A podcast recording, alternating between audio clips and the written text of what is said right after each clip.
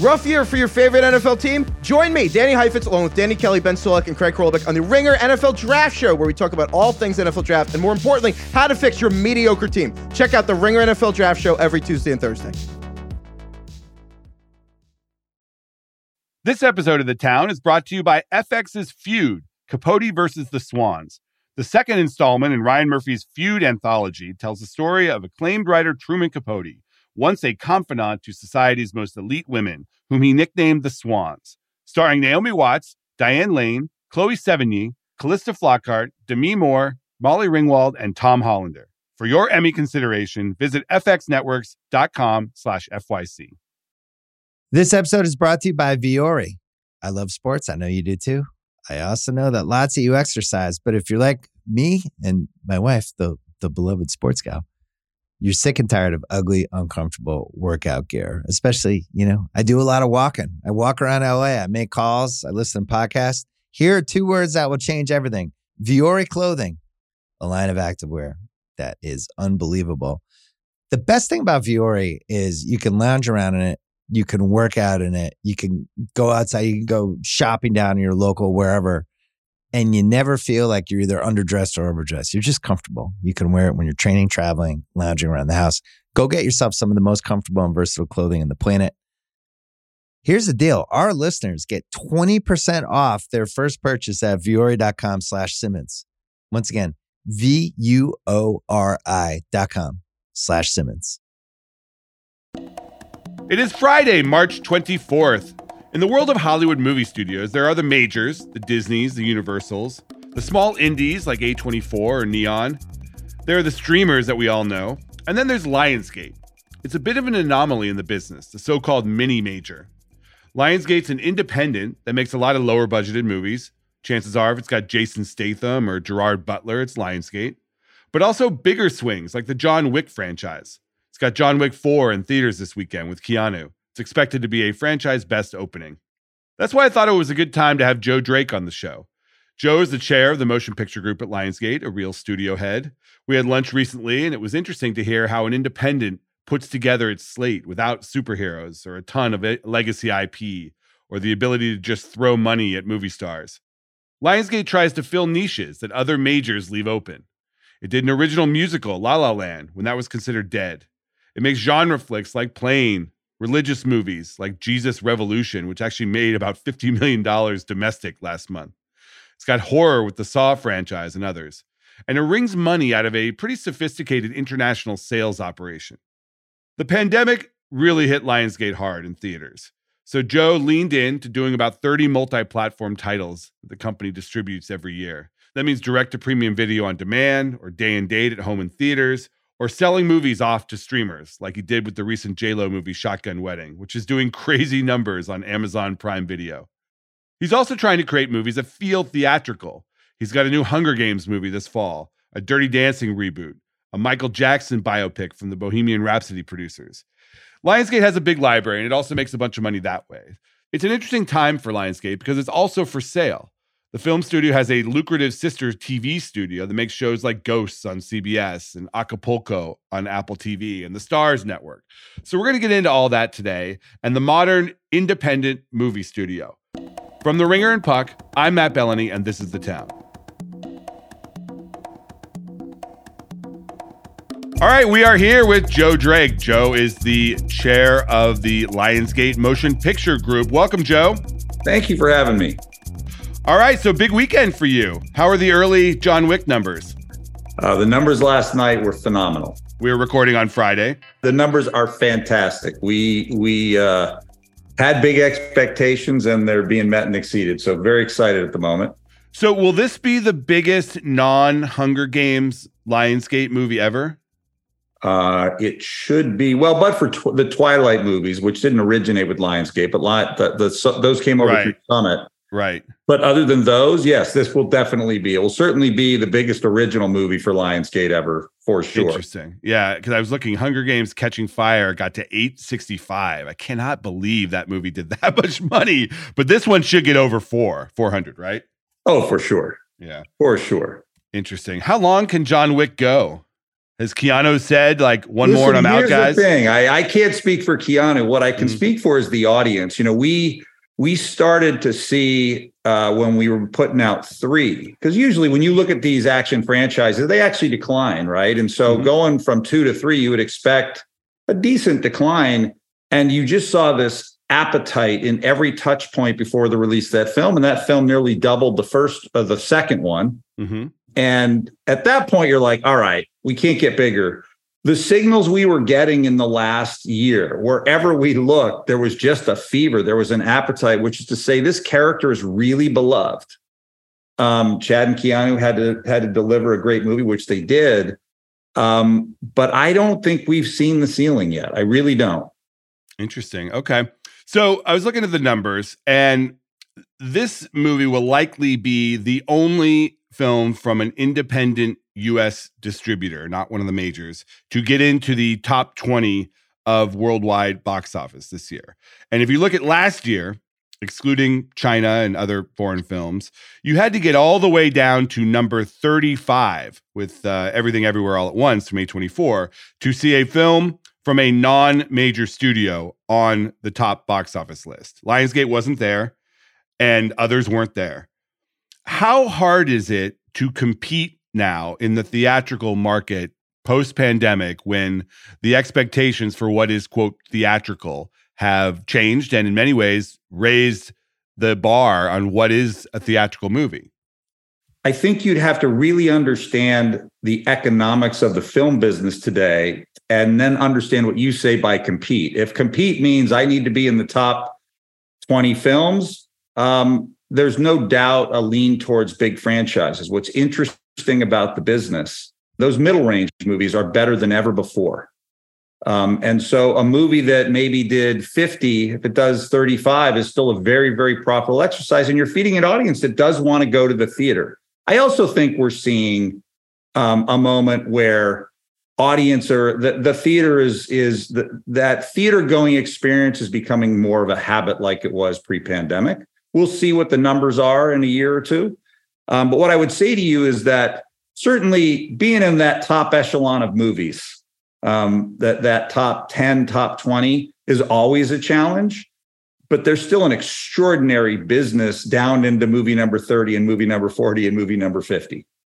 So I was talking to some Amazon people who were marveling, like frankly shocked at the numbers for the J-Lo movie, Shotgun Wedding, and how well it's doing. Do you regret a little bit selling that one off to Amazon? You think it could have played in theaters around uh, Uh, we could have Day? played in theaters, but it was a that was a situation where we um, did very very well internationally. We had optionality coming into the U.S. market.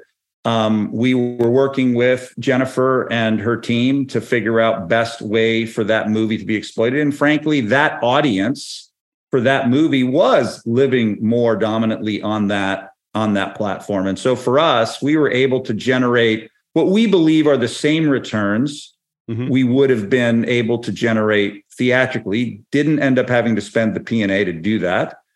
Um, did what did were in alignment with our talent, which was great.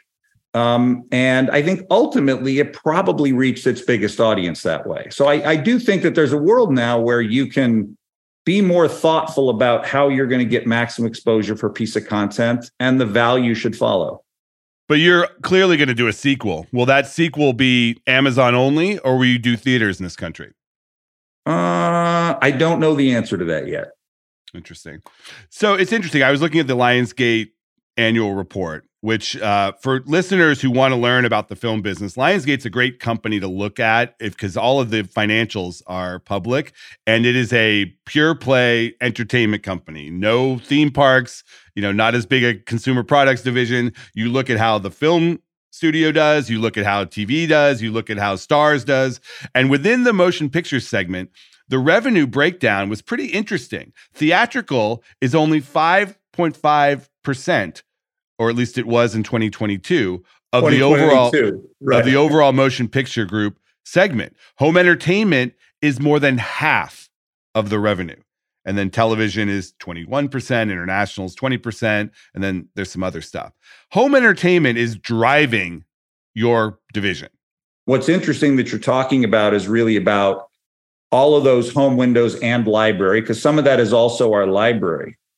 And what you find out when you, you know, to your to your point of like studying Lionsgate, when you look at our library, our library revenues um, for same time 18, if you took a period of 18 and a period of 2023, library revenues were up over $100 million. If you took the static titles in that library, if you took the same population of titles in 18 and in 23, that revenue's flat, which is the great news. Everybody talks about a melting ice cube. The revenues that titles were generating in 2018, those same titles in way downstream windows are generating the same value. That extra $100 million is from new titles um, that we generated during the pandemic, none of them theatrical. Can you explain why a five year old Lionsgate movie starring Mel Gibson called Dragged Across Concrete has been the number one movie on Netflix all week? I think it goes back to what I had said. I, I can actually. It's the it's a place. I know. I tweeted about this yesterday. and People were like, "It's actually a good movie. Like, it's it's really well done." I was just like, "But like, how?" how I wasn't going to do the good movie thing. What I was, okay. gonna, I do think it's a good movie, by the way. But it's this thing I said to you. Audiences are all over the place. They're not just in theaters, and and we specialize in finding content that they want to see and serves them. And that movie appeals to a very specific demographic uh, audience. And our team works furiously. They don't care whether it's five years old. They don't care whether it's 10 years old. If there's an audience in a place, they make sure it's in front of them. Yeah.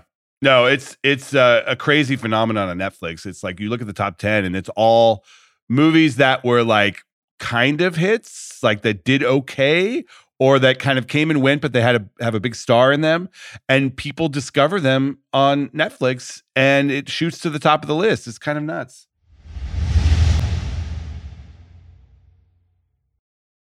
This episode is brought to you by Vuori. I love sports. I know you do too.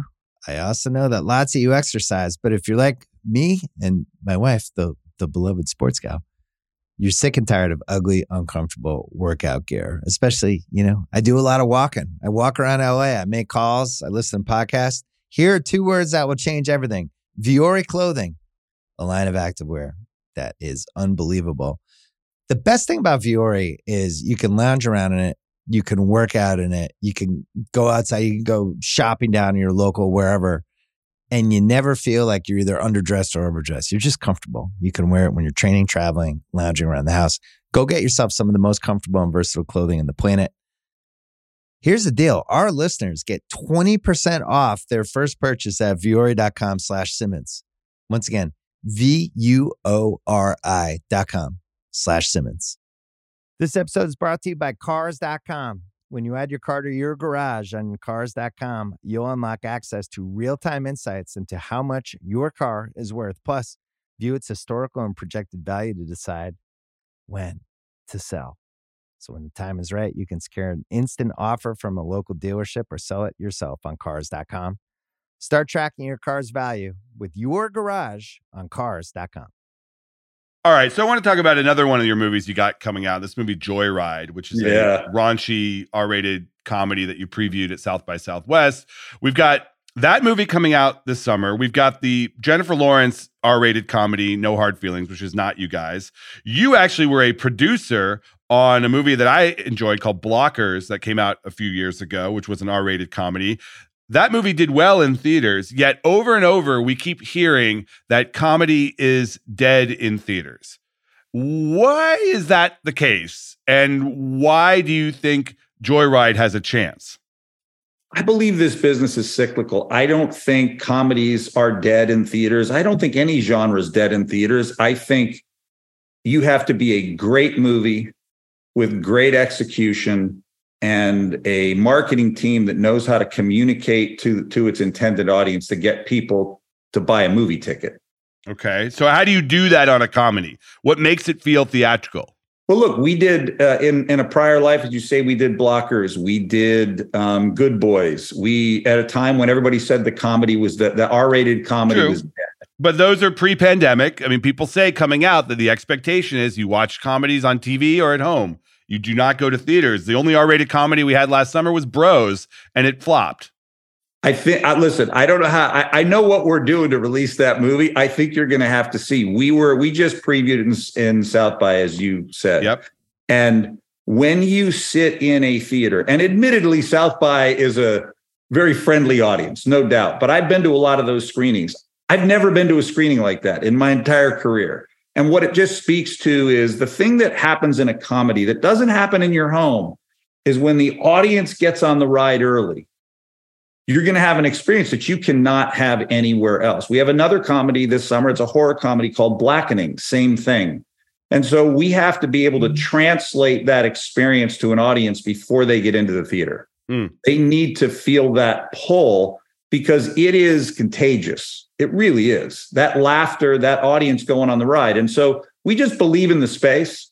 Again, um, because international values are what they are because all of the values for downstream revenue in this content um, has increased pretty significantly since COVID for a bunch of reasons we get into if you want to talk about it, as well as we have a lot more information on where the consumer is so we can be much more efficient with spend. So when you put those things together, I believe comedies can do what they did before, but they don't have to to be really good investments and you don't need a $20 million star in them. I mean, those two movies no. you mentioned, Joyride and The Blackening, they don't have. I get Stephanie Hsu is an Oscar nominee now, but like they're not traditional stars. And I've talked to people that said the problem with the theatrical plan for comedies is that you need to pay a star $20 million to get people interested. And what you've done here is you're targeting specific niche audiences in the Asian American audience and in the Black audience and hoping to build out from there. Is that right? Correct. That that is certainly a part of the strategy. I would also say though that these are stories that have big big concepts to them. Sure. They at the same time have great characters. It's one of the things, you know, we made Joyride with Point Grey. We've done a bunch of movies with with uh, Point Grey, Seth That's and Evan, Seth Rogen's guys. company. Seth Rogen and Evan Goldberg and James Weaver and and they're just the best producers in the world at this thing. And one of the hallmarks of their movies is they also have brilliant character journeys where you kind of get all soft and warm by the end of the movie while you've watched some of the most insane things you've ever seen. Mm-hmm. And so um, I think when you have that combination of things, you don't have to have a big movie star. You also gear your release and your expectations so that in decent success, everybody's done really well. But the history of this business has proven over and over and over and over that a great movie at the right moment in time, you get that breakout hit. Look at everything everywhere all at once. Who would have thought? Right. Yeah.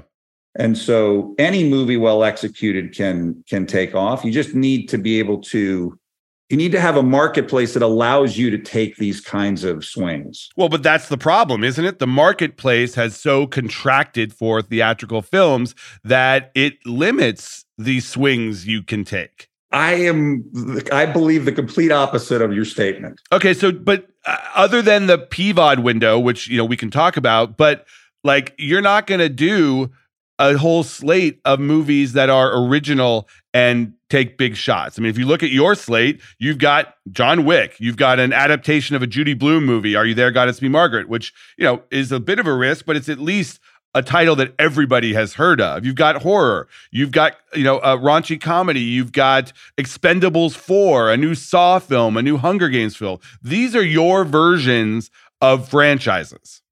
Yes. So we also have you just named one Joyride, complete original, Blackening, True. complete original. We just did a movie with Gerry Butler called Plane. We just did a movie called Jesus Revolution. Those movies are incredibly successful for us. And they were all original movies. Did they become the next John Wick? No. But what you but John Wick at one point was one of those original movies. Saw at one point was one of those original movies. So the way we look at our slate, the what we're trying to do every year is we are of course going to lean into those brands of ours where there's more story to tell. And because we were just getting back into the marketplace this year we were very intentional about lining up john wick expendables hunger mm. games these these lionsgate brands. They do two things for us. Um, we believe as standalone movies they're really fantastic movies. They also you you see the library lift of prior installments when you release these movies. So those are we're always going to make that kind of a bedrock of our business. On top of that, though, our entire history has been on creating franchises out of original movies. And what does exist in the marketplace is with international values as strong as they are, and we license everywhere in the world except the UK where we self distribute, which gives us a certain economic advantage in the business with what's happening to everyone's rate cards and pay television, what's happened with increased free television values, which is appropriate given the scarcity of theatrical movies and the growth of the number of buyers for those things. You talked earlier about our home entertainment marketplace and how strong that is. And the other part of our business is with talent in tow, we're being much more disciplined about how we spend P&A. So what that allows us to do is do joyrides and do planes and do these movies because we think they have great potential as standalone movies, but it is also the place where we're going to find our brands. Right. We're going to have to go create our own. And and so the, the economics of the business and our creative aspirations are aligned. And we believe that the market is stronger than it's ever been for that. So, off the top of your head, do you have a break even number for a movie like Joyride? Like, I, I'm curious about the comedy market. Like, what does that have to? I I would. I mean, I, am not really in the business of giving those out to. I know, I know, but whatever. I am. I am. I think that you have to make at least fifty to seventy million in theaters to break even. Yeah. Given the marketing on that movie, it you're going to do a full a campaign. Very small fraction of that. Oh, really? Yes. How much you spend on that movie? That will become public. Would you spend 10, 20 million on that movie? We'll spend more than that to make you spent 25 30 to make oh to Joyride? make the movie? Oh to make the movie. uh, no it'd be in that range. Yeah it'd be in the okay. range. All right well i listen god bless you if you can make it work for less than that because everybody at the no, traditional those, studios those movies those movies tend to break at well less than half of the numbers you just laid out. So you can make a comedy that competes with the studio R-rated comedies and get into profits at less than fifty million dollars. Let me give you. Let me give you a different example because it's already been released. Sure. Um, Plane. Yep. Gerry Butler movie. Now we didn't make that movie, but we ended up in the same place had we because we ended up acquiring North America, UK, and Latin America. Mm-hmm.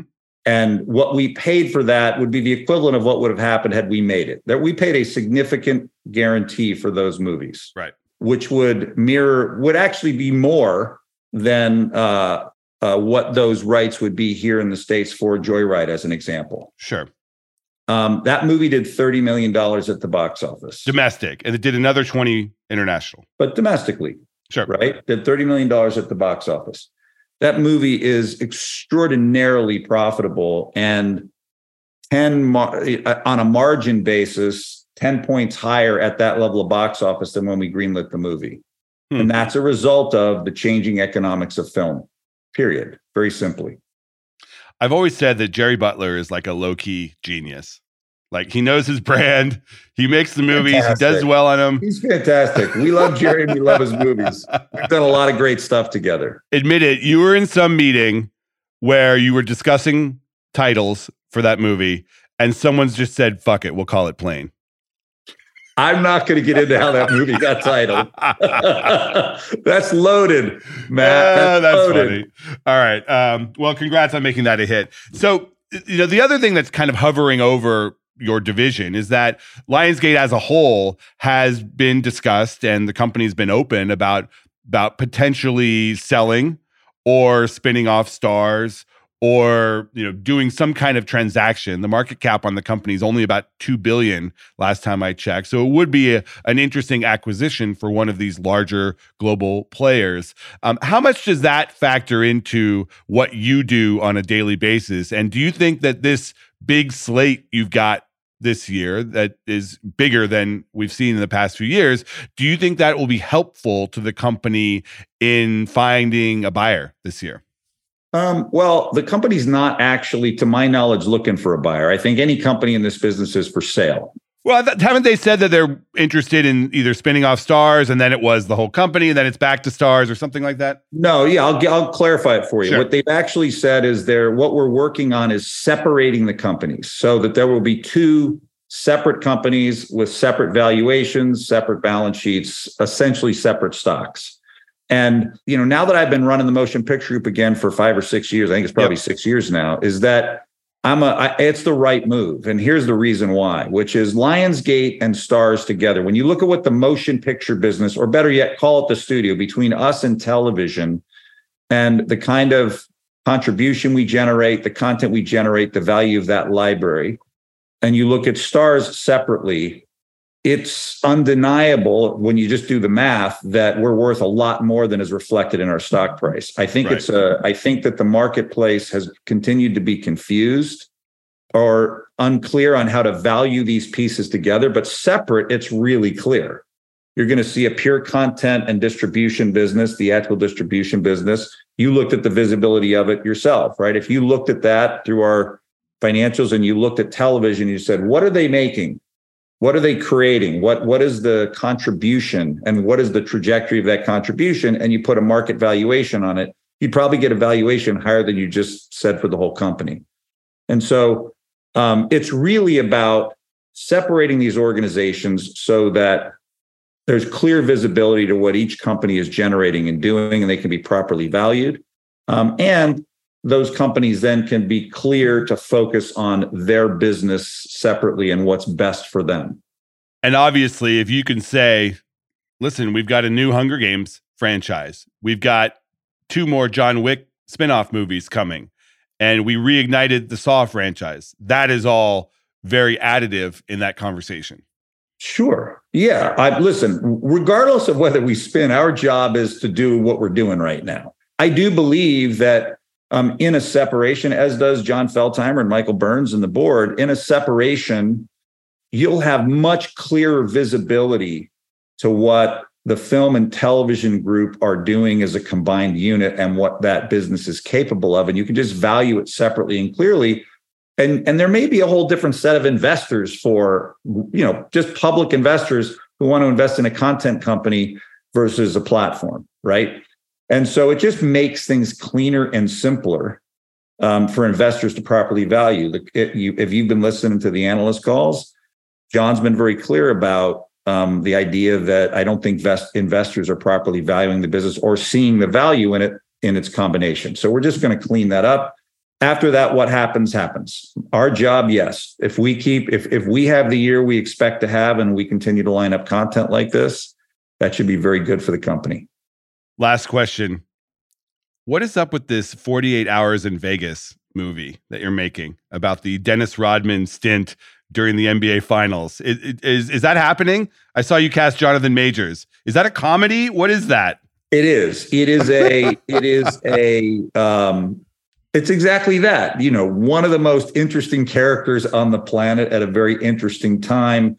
We've got a really exciting director that I don't know has been announced yet. Um, so I, okay. I, can't say it here. Um, Jonathan Majors has uh, has attached himself, and it is a it's a big, big comedy with a heart, and a bunch of carousing in Vegas with Pamela Anderson. Um, there, it, it would it would definitely live within the Lionsgate comedy brand. I would say that. Carmen Electra. Oh, it's sorry, it's Car- Craig. Thank you very much. It was Carmen Electra, not Pam Anderson. Uh, that's why Craig is here. So the uh, yeah, I just make it hard R. Make it make this movie do it the justice that it deserves. That movie will not be PG 13. All right. Thank you very much. Joe Drake, appreciate you coming on the show. I'm already in line for that movie. All right, Matt. Take care. All right, we're back with the call sheet. Craig, are you excited for Succession coming back? I am. And I'm also okay with it being the last season. I like when shows get in and out and don't stretch it out beyond what they originally planned. Yeah, I'm going to miss it, but it sort of started to lag and repeat itself last season. So I get why they want to wrap it up now. Yeah, end on a high note. I like it. So there's a, a dude on Reddit where I get most of my news um, who has created an over under of 28.5 for the number of times someone says fuck off on this final season of Succession. So not just fuck, but fuck off. It has to be fuck off, although apparently he made some exceptions for, you know, Greg says like fuck the hell off or something like that. Okay. But it's 28.5 and it's basically they're using the math here because he says that there have been 82 instances of it over the 29 episodes of the show thus far. So if you do the math there, that's about 28.5 for this season. Um, would you take the over or under on there being more fuck offs this season? That's a great. It's such a good line. Uh, Vegas is really, really on the ball here. Uh, yeah. I f- well, why not? I'll take the over. I feel like the episodes might be longer this time around too. We might have more time for fuck. Well, offs. they're going to play the hits too. If they know they're going out, they're going to have to give us what we want. And we want a lot of Logan Roy fuck offs. Also, you can, the ringer.com uh, made a ranking of the best F words in succession history. They they rank the 100 best deployments of the word. Oh, what's number one? Number one includes the phrase fuck off. It is, uh, I'm spoiling it here. Number one is Logan saying, I fucking win. Oh, go on. Fuck off, you nosy fucking pedestrians. Which is, I think, the second to last episode of season three, or maybe the last episode of season three. That's amazing. I need that on a business card. you nosy fucking pedestrians to his children. Nice, nice. That is the ultimate insult, calling someone a pedestrian. um, all right, so that is actually not my prediction. My prediction has to do with the ratings for Succession because, as we know, this is not a huge show viewership wise for HBO. It wins all the Emmys, gets all the media elites to watch in New York and LA. Uh, coverage in the New York Times, like it's you know some matter of national security, but regular people do not watch this show like they do, you know, House of the Dragon or Last of Us. The ratings for the overall viewership for last season topped out at about 7 million per episode and way less on Sunday nights. And for reference, what does like Yellowstone get? Like 20 million? Yeah, 20 I mean Yellowstone gets about 20 million I believe on linear. Yellowstone gets about 20 million on linear and then way more when it debuts on Peacock months later. Right. But um I'm gonna I think that this final season they are going to get a boost. I think my prediction is that the the last succession season is going to, I think all in average like eight or nine million viewers per season. I think that enough buzz and enough people have caught up with it over the years that you know there's going to be a crescendo on the ratings. Not huge, but a big bump. I have a second, I have a follow up prediction question for you. Okay. Do you think there will be any succession follow up content in any way, in any fashion? Great question. Uh, I don't think so. Okay. I think Jesse Armstrong, the creator, is seems he seems like the kind of guy who is going to just wipe his hands of it and say, "What's next?" But you know, and he's a British guy, and in in the British TV tradition, there's a long history of coming back to do a Christmas special or revisiting the characters down the line. I think I think HBO would probably look at a spinoff or some other character to develop if he had an idea. I don't think they would give this material to anybody else to do. You know, it's not like some, you know, random writer or even someone in the writer's room would be kind of given a new show like they did with Breaking Bad and Better Call Saul, or they just kind of spun it off and Peter Gould took over. I I don't think they're going to do that, but I wouldn't be surprised maybe down the line. The problem with these shows though is it's really tough to get the cast back together. These people all have jobs now. Yeah. But they've all got reps and you know people that are positioning them. The benefit of being on a show like this is that you know everyone in the entertainment and media worlds is watching, so you can leverage that. They all know who you are. It's not like you're on some random Apple TV Plus show that nobody watches. Yeah.